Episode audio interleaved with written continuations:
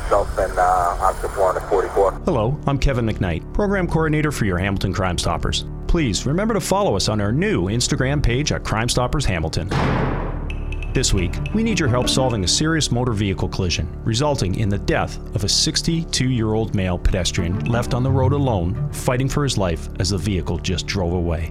On Friday, September 20th of this year, a pedestrian on the west side of Sanford Avenue, crossing Main Street in a north direction, was struck by a vehicle traveling eastbound on Main Street. The suspect vehicle fled the scene at a high rate of speed. The victim was transported to hospital, battled serious, life threatening injuries, yet recently died from his injuries. Video shows the suspect vehicle is a newer style, dark color SUV and will have damage to the front end.